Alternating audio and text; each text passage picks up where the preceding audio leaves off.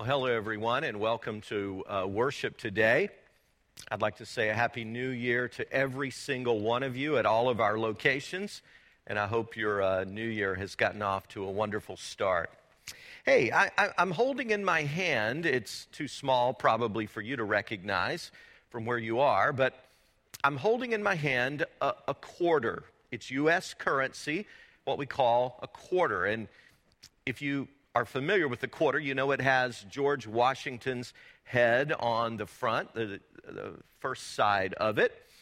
And the old coins used to have this just below Washington's chin, but now these words appear just behind his head on the coin. And you know what those words are, don't you?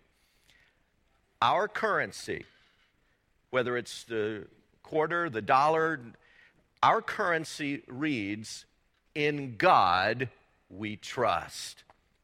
That's what it says. But now, let me ask you a question today on this first weekend of this brand new, glorious year 2015.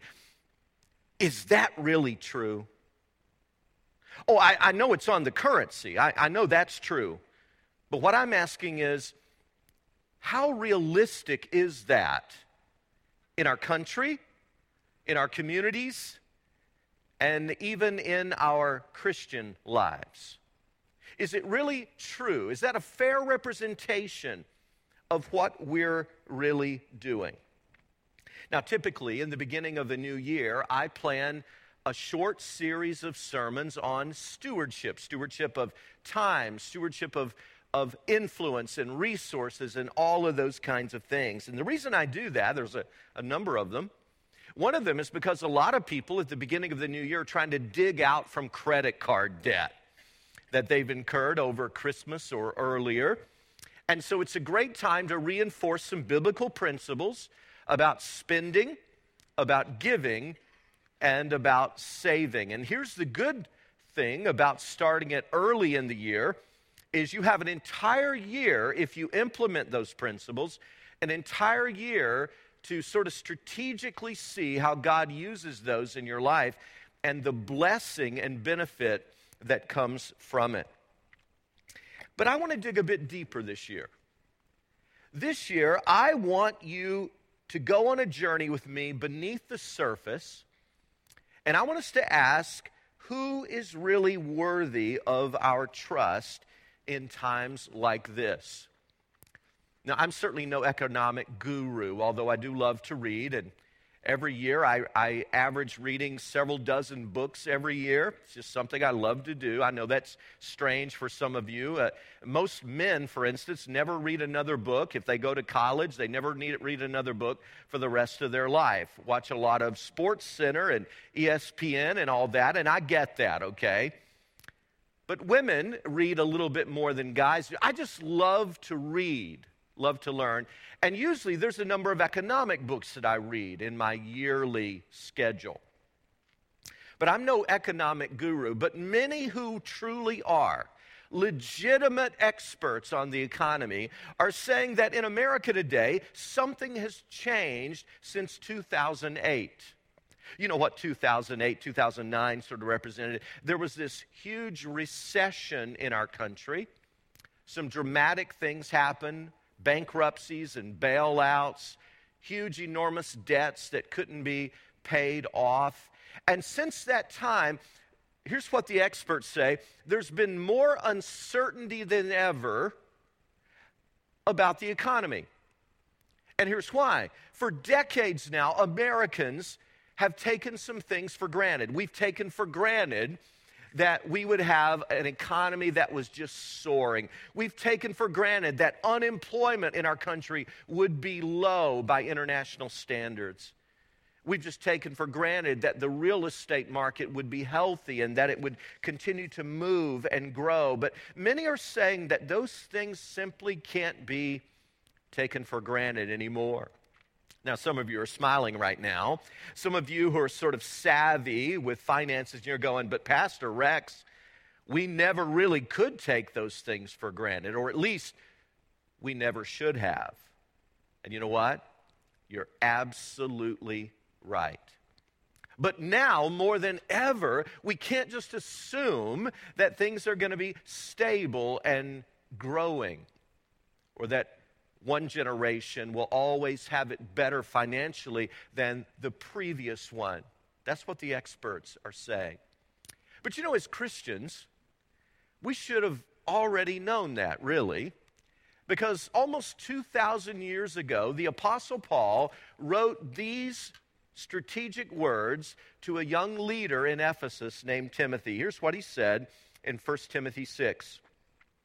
Command those who are rich in this present world, and by world standards, that means all of us here today, even if you're living on a fixed income, even if you're living in assisted housing, even if you're on welfare today and it's your only means of income, you're rich by world standards. Command those who are rich in this present world not to be arrogant, nor to put their hope in wealth, which is so uncertain. Catch that phrase, which is so uncertain. And Americans understand that now better than we ever did.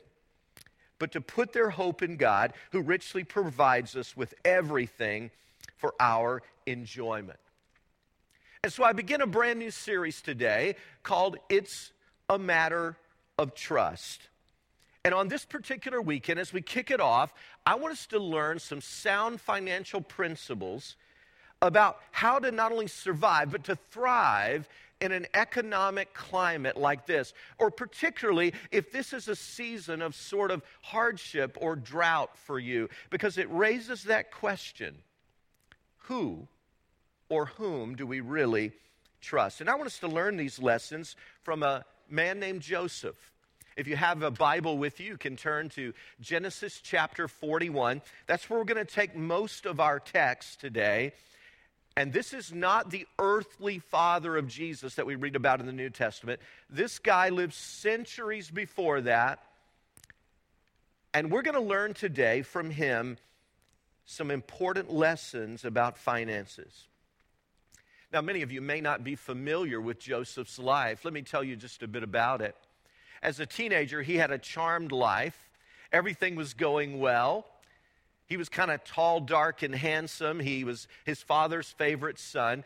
But he interpreted a, a, a, dream that he had to his brothers. And they thought he was very pompous in doing so, angry and bitter against him. They sold him into slavery in Egypt. And for years, for years, Joseph lived as a slave in Egypt. And then things got even worse. He was falsely accused and he was put into a dungeon for two years. Boy, things were really bad for young Joseph. But then suddenly his ship came in.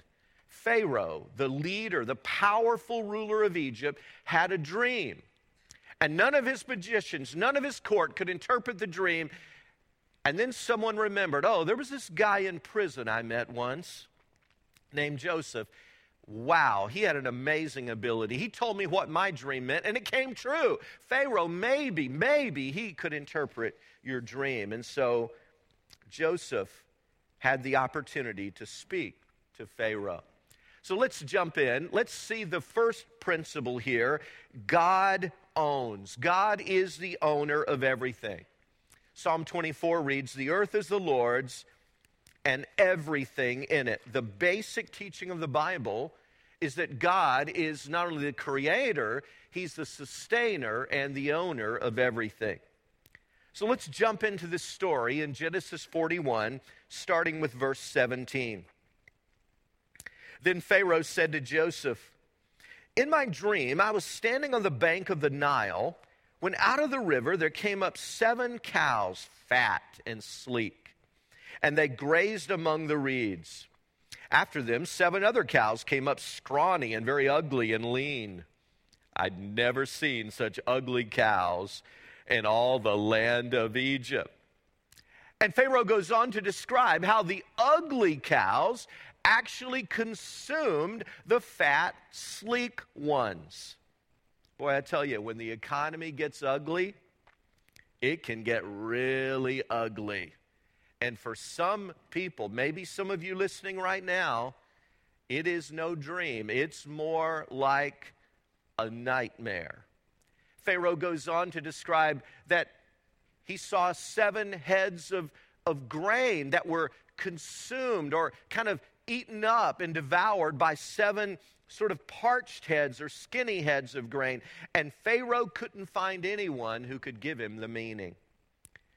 We look on down to verse 25, and it says Then Joseph said to Pharaoh, The dreams of Pharaoh are one and the same. God has revealed to Pharaoh what he is about to do. Now, Joseph is teaching us some truths here. But here's the main principle that overarches this entire story. As I read this story, I don't know what jumps out at you, but the sovereignty of God jumps out at me the sovereignty of God, that God is in control and He will do what He will do. God will bring nations to power and he will shut them down. The Lord is the one who gives economic prosperity, and he is certainly capable of taking it away as well. Now, starting in verse 26, Joseph gives the interpretation which God revealed to him. The seven good cows, he says here to Pharaoh, are seven years. Seven good heads of grain are seven years. It's one and the same dream. The seven lean, ugly cows that came up afterward are seven years, and so are the seven worthless heads of grain scorched by the east wind. They are seven years of famine. It is just as I said to Pharaoh. God has shown Pharaoh what he, he's about to do. Seven years of abundance are coming throughout the land of Egypt, but seven years of famine will follow them. Then all the abundance in Egypt will be forgotten, and the famine will ravage the land. It's simply a reconfirmation God is sovereign. Joseph is saying he's in control. He knows the end from the beginning, including the economy. And here's what I want you to see no matter how powerful Pharaoh is, and he's the most powerful ruler in that entire region, if not in the world at this time, he could not stop the drought from coming. We cannot control what God Almighty will do. Now, let's have a personal moment here. I don't know what your season of life or your situation, but please understand that there will be ups and downs with our finances, with our personal lives, with our relationships, and so on. And here's what most people that I know do most people, when things go a little sour, guess what? They get mad at God. Or they'll get mad at the government and blame politicians for their failed policies and want to kick them out of office. Or they'll get mad at their boss. That blankety blank didn't give me a raise. I'm so mad. Or sometimes, sometimes people will even get really down on themselves for all the bad financial decisions that we've made. I guess I want you to take away from this that if the economy is bad or if things are unstable or, or we hit a season, friends, where it's not as prosperous as it once was, please understand God's not up in heaven wringing his hands going, oh, guys, that one caught me by surprise. Wow, didn't see that coming. No. God is in control. He's still on his throne. He knows what he's doing. Listen to what the Lord says in Psalm 50. I have no need of a bull from your stall or of goats from your pens. For every animal of the forest is mine, and the cattle on a thousand hills. So here's the principle God owns, we manage, it all belongs to Him. And in His Word, we see it over and over again. He reminds us there will be ups and downs that will come financially. And that's why we're encouraged to always always, always put him first, both in good times and bad. Now, before we leave this and quickly move on to the second major principle about our managing God's stuff, I just want to say a word because I'm amazed at this congregation. Because you see, there are lots of people in Grace Fellowship at all of our locations who really get this, who really get what I'm talking about right now.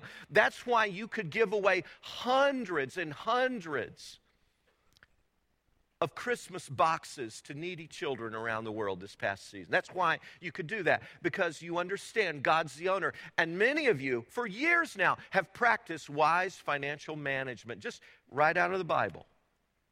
And God has blessed you and given you abundance so that you can bless so many others.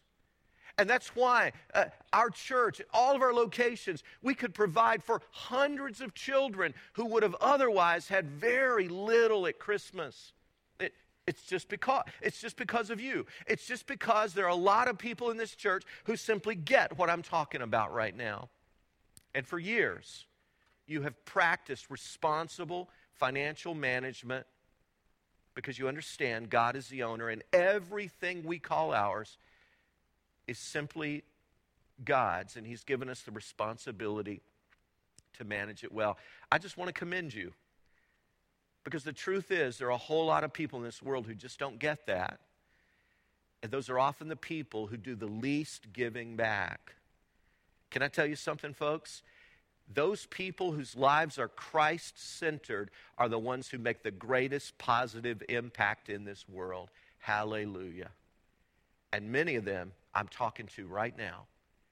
You are people who get it. You are people who are Christ centered, and you live your lives with that value in mind. I just want to thank you for representing the Lord so well in your life. But let's quickly move on. God owns, Joseph is teaching us, but secondly, we manage.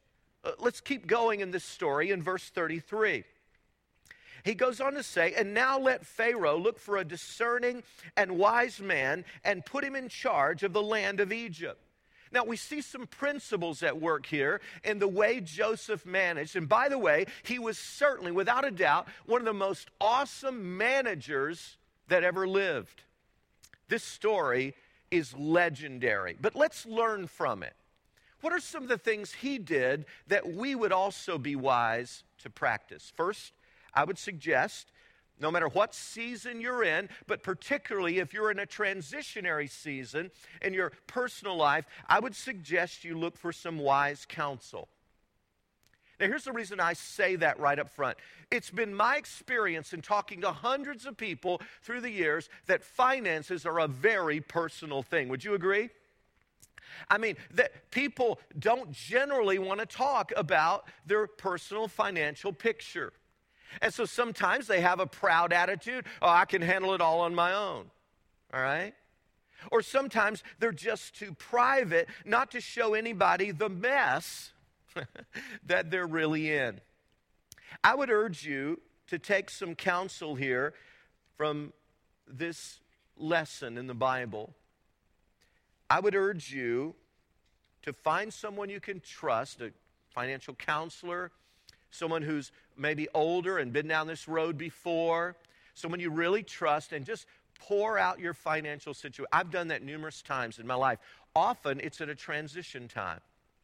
When I was beginning a new job, uh, going into a new season of life, either having children or children about to go to college, or when there was a major transition in the season of life, I've often just poured out my situation to someone that I trusted and sought wise counsel. Pick their brain, but make sure that they themselves are wise and that they're practicing what they counsel.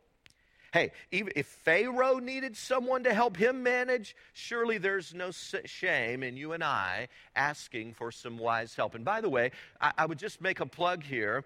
That's one of the reasons that I would urge you, if you've never taken it, to consider Financial Peace University. You know, th- this amazing class is offered at a number of our locations, but I, I know it's beginning at Latham on Wednesday, and it, it may be beginning at your location, but wherever you can get into this, this is a place where you can learn some basic financial wisdom. Secondly, after you seek wise counsel, the next step is to save up an emergency fund. Now, folks, in my life, I've been through a number of financial seasons. Some of them I've lived in relative ease with plenty, and some of them I've lived right on the edge. And I want you to know something I've discovered financial margin is a beautiful thing. I'll never forget living as a seminary student in what we call student poverty. My job was delivering pizza for Mr. Gatti's Pizza. I was a seminary student working on a Master's of Divinity degree, and I, I, had a 1972 Ford Maverick, a bomb of a car that I delivered pizza in. Oh, what a dream it was. I, I can't even tell you the affectionate term I had for that car. It would offend some of you, okay?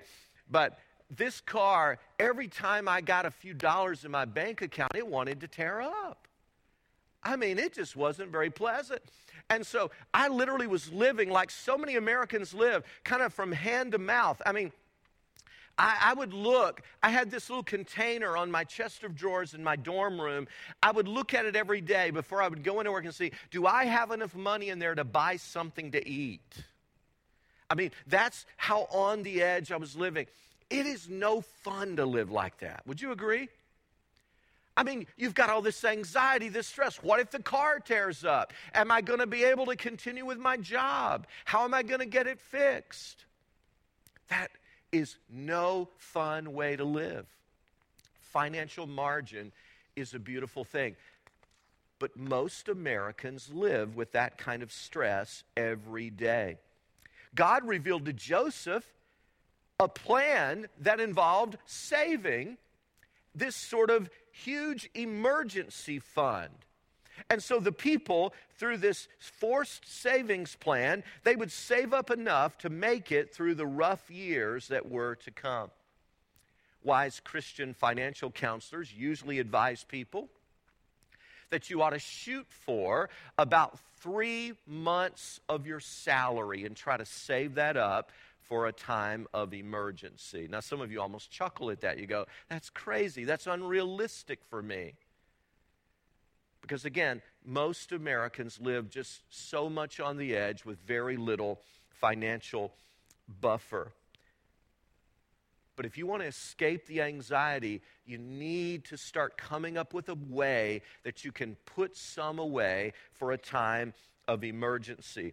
Proverbs 21 reads In the house of the wise are stores of choice food and oil, but a foolish man devours all he has. The New Living Translation puts it more bluntly as it says, Fools spend whatever they get. I would urge you to work toward an emergency fund. Third, create your own financial plan. Everybody needs a plan. You can call it a strategy, you can call it a budget, you can call it a financial diet. It simply tells you where the money is going. So you've got some sense of a handle on that. And I would really urge you, if you call yourself a follower of Christ, listen, I would urge you to make giving back to God one of your first priorities. I'd put that right up front. And here's the question that you need to ask, and here's why it's a matter of trust do I believe that 90 cents will go further with God's blessing than a dollar will go without his blessing? Debbie and I ask that question over and over again. We have always, as a married couple, practiced tithing. I practiced tithing before that, ever since I learned about the 10 10 80 principle from Mr. Bean way back as a brand new teenage Christian. Tithing has been a part of my life. Thanks be to God. And I believe one of the reasons God's blessing on my own life has been so significant is because God has allowed me, by His grace, to just faithfully practice that principle. Do you really trust that God can do more with 90 cents, with His blessing, than you can do with a dollar without His blessing? Do I really trust that when I give my first fruits to God, that He'll meet all my needs? Emotional needs, relational needs, spiritual needs, and make up the difference in my bank account. It is truly a matter of trust. I like what the popular pastor Rick Warren says. He says a budget is nothing more than a spending diet. It enables us to watch where the money goes and to control how it's used. Well, Joseph continues his speech to Pharaoh here in verse 35. They should collect all the food of these good years that are coming and store up the grain under the authority of Pharaoh to be kept in the cities for food. This food should be held in reserve for the country to be used during the seven years of famine that will come upon Egypt, so that the country may not be ruined by the famine. The plan seemed good to Pharaoh and to all his officials. I would urge you to get a plan that you can begin to practice.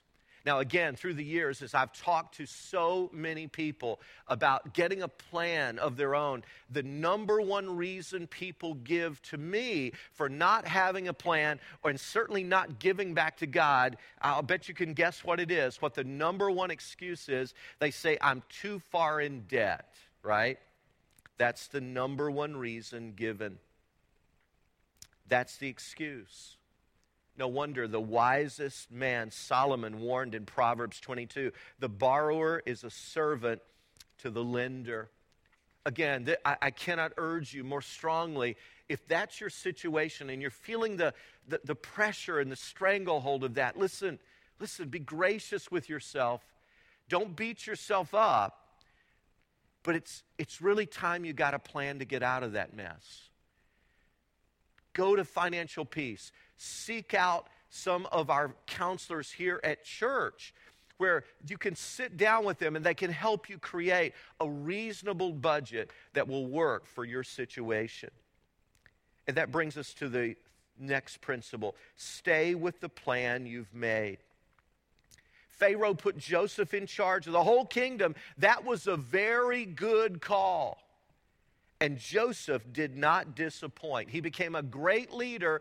And one of the reasons he was so effective, are you listening, is that he simply did what he said he was going to do.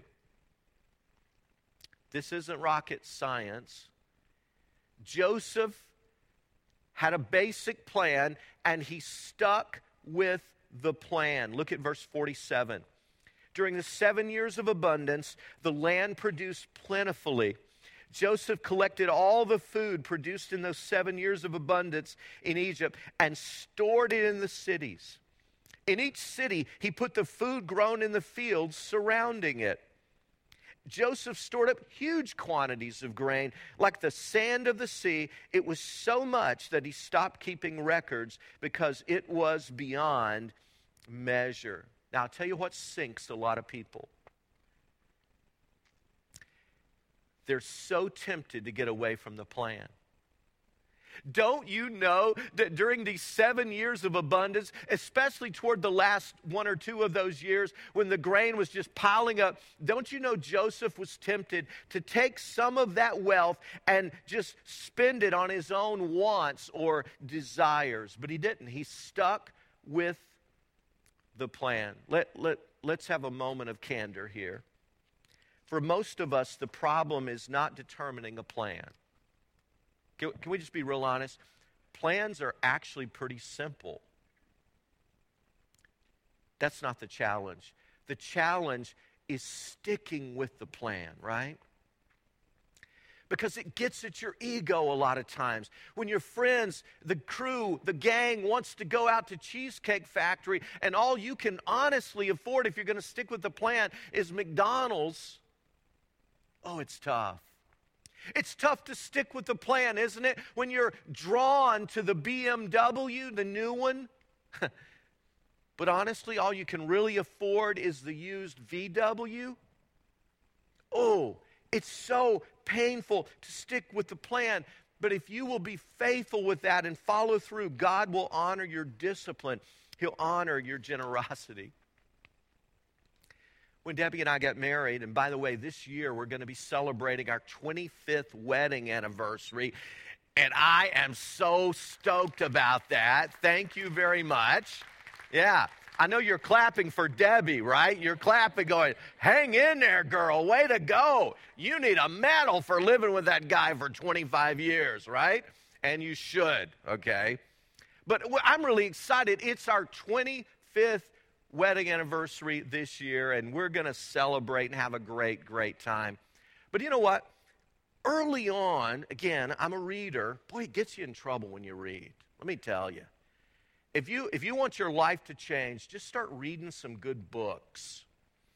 And way back, before we got married, I was reading books by this guy named Larry Burkett great Christian financial counselor, very popular, very well known back then. Not so much, uh, his books are not so much known now. And I read uh, from Larry Burkett that, you know what, if you're just getting started out and you're, you're trying to stay out of debt, you know, so many young married couples go into debt. It, maybe you can try this thing called the envelope system. And so Debbie and I did. Never done this before brand new, newlyweds. And so Deb starts writing on all these envelopes. And we wrote categories like this food, all right? Clothes, hair, all right? Entertainment, gifts, vacations, car, gas and oil, clothing, things like that. Now, again, tithing was already a done deal. We were already going to do that. And our apartment at first and later our home mortgage, that was a done deal. We were going to take care of that. But these are all things that we had more discretion on in our value system. And so, you know what we did? The measly bit of money that it was, we put that at the start of every month in that envelope. And guess what? If we wanted to go see that wonderful new movie that everybody was raving about, and we looked in the entertainment envelope, ooh, there's only seven bucks in there. What? We just made up our own fun. We just stayed home. We, we tried to find a way just to have fun because it wasn't in there. We were tenacious by God's grace. We were just dogged about this. And sometimes she was weak and I was the strong one. And sometimes I was weak and she was the strong one. But as a young married couple, we just help one another stick with the plan. And by God's grace, by God's amazing grace, we were able to live that way. Uh, we were able to live uh, kind of like no one else we knew was living. And, and, and God eventually hit a tipping point where the blessing of that begins to come back to you. Listen, no matter what your age, I urge you to live that way. If you need to drive the bomb car, drive the bomb car. I kind of took a perverse pride in driving bomb cars. Who cares? Your identity's not bound up in your car. Get over that. You're bigger than that. You're more than that. Don't let your identity be defined by the size of your house or the clothes that you wear or the car that you drive. That's foolishness. Live above that craziness. Get a plan and then live with the plan. There's so much joy that comes when you stick with your plan. Now, here's why I get so passionate about this, folks.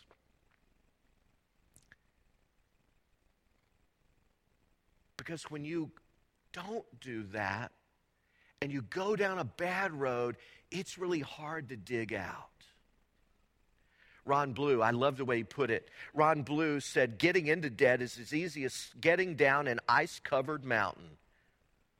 Getting out of debt is just as difficult as climbing back up that same mountain. And he's absolutely right. I'm so encouraged about you. I know you can do it. I know you can live these principles, but it is going to require some character development and some discipline on the part of so, so many. You can do it by God's grace. There's one other passage here we read in verse 53 that the seven years of abundance in Egypt came to an end, and the seven years of famine began, just as Joseph had said.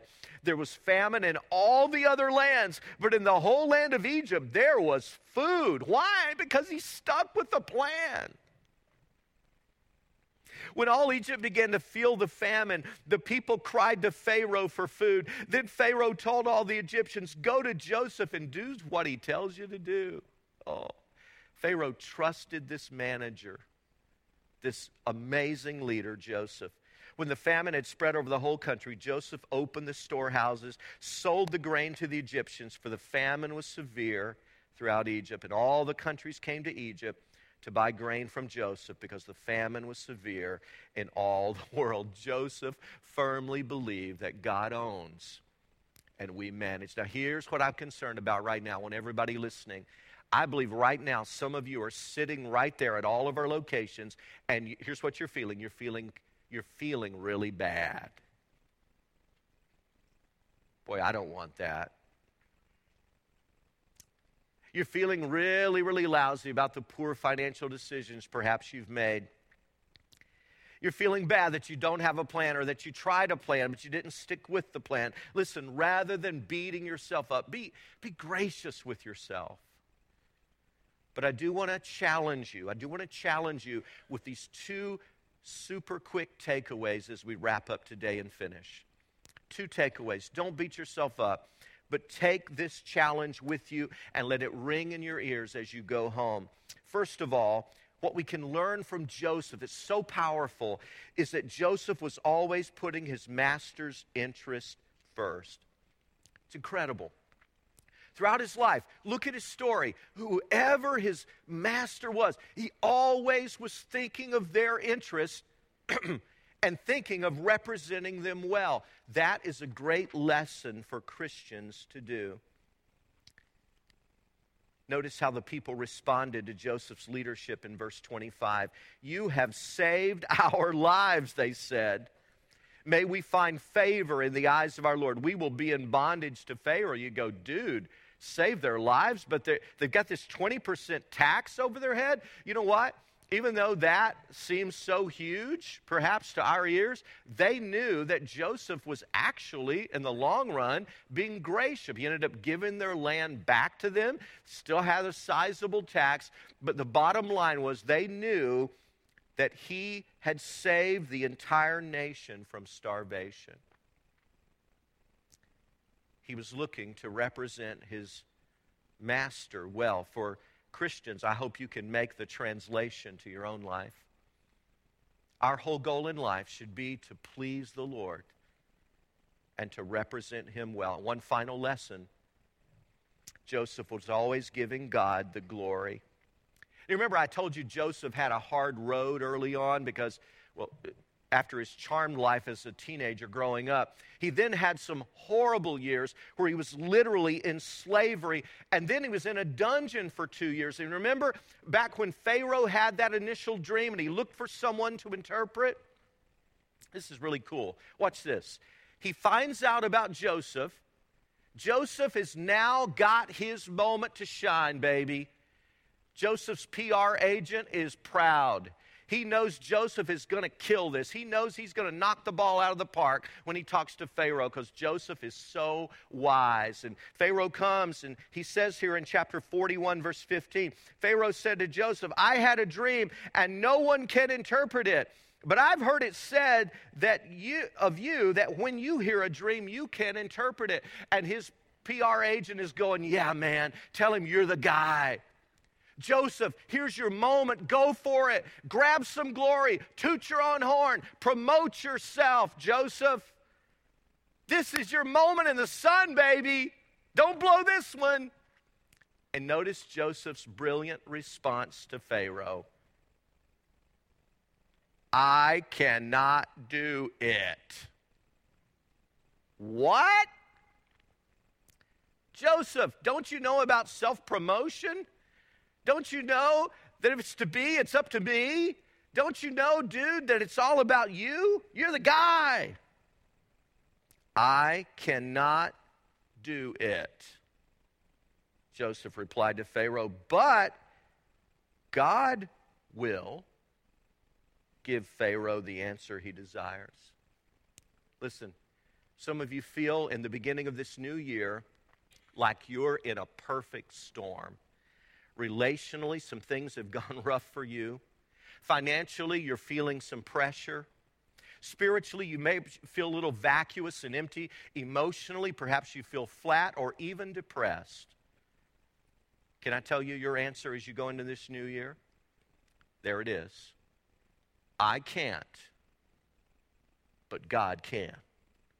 That's Joseph's brilliant attitude. That's the attitude that allowed him to always represent his master well and always bring glory to God. I can't, but God can. I cannot on my own endure a spiritual drought or a financial famine. I can't, but God can. And he promises that when we put him first, he will come alongside of you and He will provide everything that you need. What a great way to start the new year. Father, would you help us as a church family and as individuals to catch this lesson from Joseph's life? I can't, but God can. And help us to go into this new year trusting you to be strong on our behalf and to show yourself in all of your glory and wonder. I pray, oh God, that you would become the one that we trust. More than just a slogan on a coin, you would be the one in whom we truly trust. In Jesus' name we pray. Amen. Amen. As we continue to worship today, I, am just going to invite our ushers to come. Our amazing team is going to lead us for a few minutes longer together. It's so exciting to begin a new year. And I'm so glad you've been here today. And let's continue in worship.